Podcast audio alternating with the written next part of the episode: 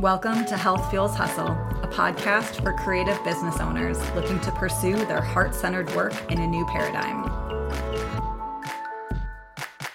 Hosted by me, Amy Koretsky, a breathwork and wellness coach for mind, body, and business.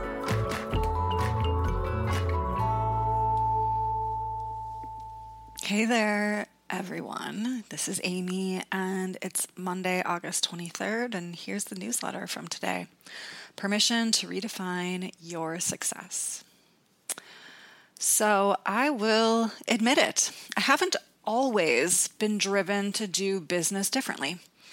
Just like so many of you out there, I've been tempted by some of the more capitalistic markers of success when I first started out my business as well you know, if you follow any number of quote unquote successful business owners um, on Instagram, you probably know what I'm talking about. The constant barrage of both overt and covert messaging around what success is supposed to look like. The things like six figure launches and 10,000 plus Instagram followers and working vacations in tropical locales.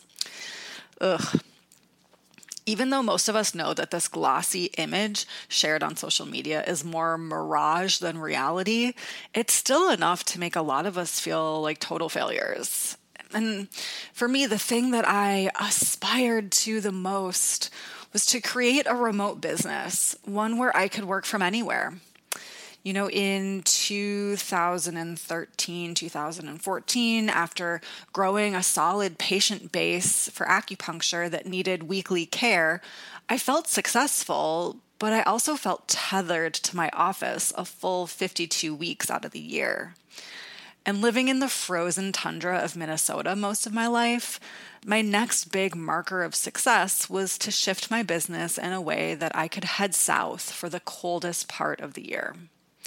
And I know, I know, looking back at this pre COVID dream through the lens of what we've all lived through these past few years is pretty wild.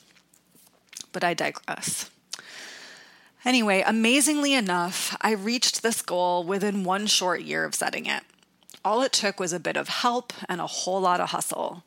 I found a trusted acupuncturist to see my clients while I was away.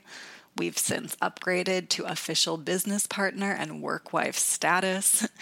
And also, I sold out my first ever Joshua Tree retreat, which gave me the financial justification that my totally freaked out brain needed for my first big month away.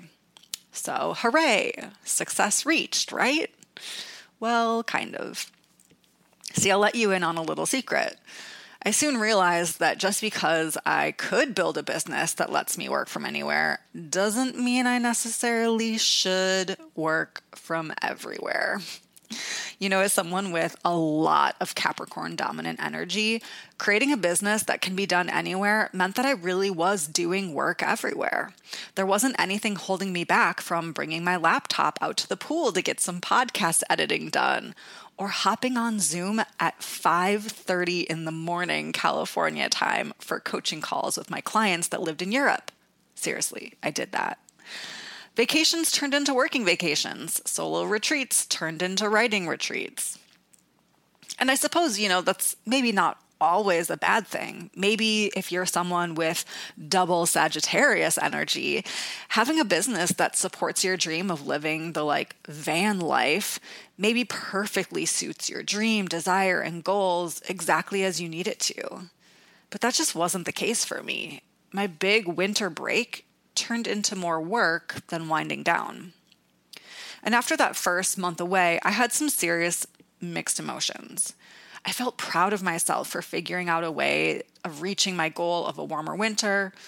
And yet, if it was going to take this much hustle each and every year, I began to question if my past goals were still my future goals. So I gave myself permission to redefine what success was to me.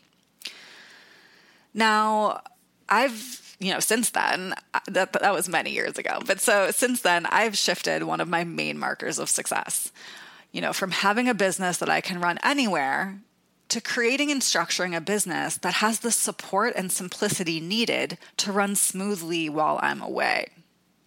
I'm going to repeat that because I think it bears repeating.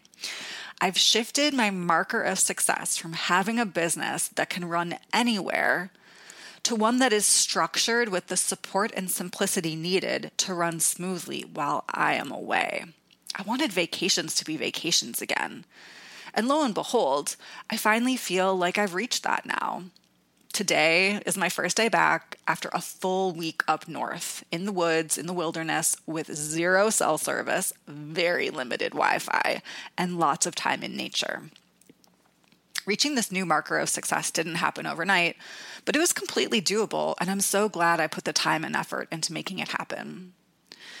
I've done this at the clinic by building up a wonderful team and fully trusting them wholeheartedly to make decisions that are in the best interest of our patients, our profession, and the team members themselves, knowing that if those three groups are well taken care of, the business is well taken care of. And in my solo coaching practice, I've done this by significantly simplifying my business model, better structuring my schedule, and giving community members a chance to lead and get paid by facilitating my weekly co working sessions while I'm away. Thank you, Shauna. By the way, you're the best. so, what about you? I know that I'm not alone in working through this challenge. Often, when I'm working with clients who've created thriving businesses but are feeling less than enthused about the success that they've found, diving into their past, present, and future definitions of success is one of the first things that we do. So, what was your old definition of success, and does it still hold true? Is it time for it to change? What would your new definition of success be? Let me know. I really want to hear. All right, that's what I got for you today. Thanks so much for listening, for being here, and I appreciate you. Bye. Enjoy this episode? Hop on over to iTunes and leave me a rating and a review. Hopefully, a good one. And also, go on over to amykoretsky.com if you want to learn more about all the ways that I can help you fuel your hustle.